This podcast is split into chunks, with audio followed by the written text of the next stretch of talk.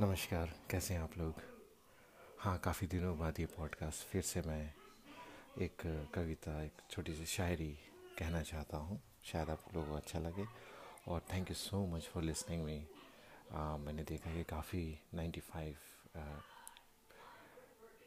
बार ये चली है मेरी शायरीज, जो मुझे अच्छी लगी। तो इंस्पिरेशन कम्स आफ्टर दैट तो एक छोटी सी शायरी है, रहे ना रहे हम पर ये बातें रह जाएँगी।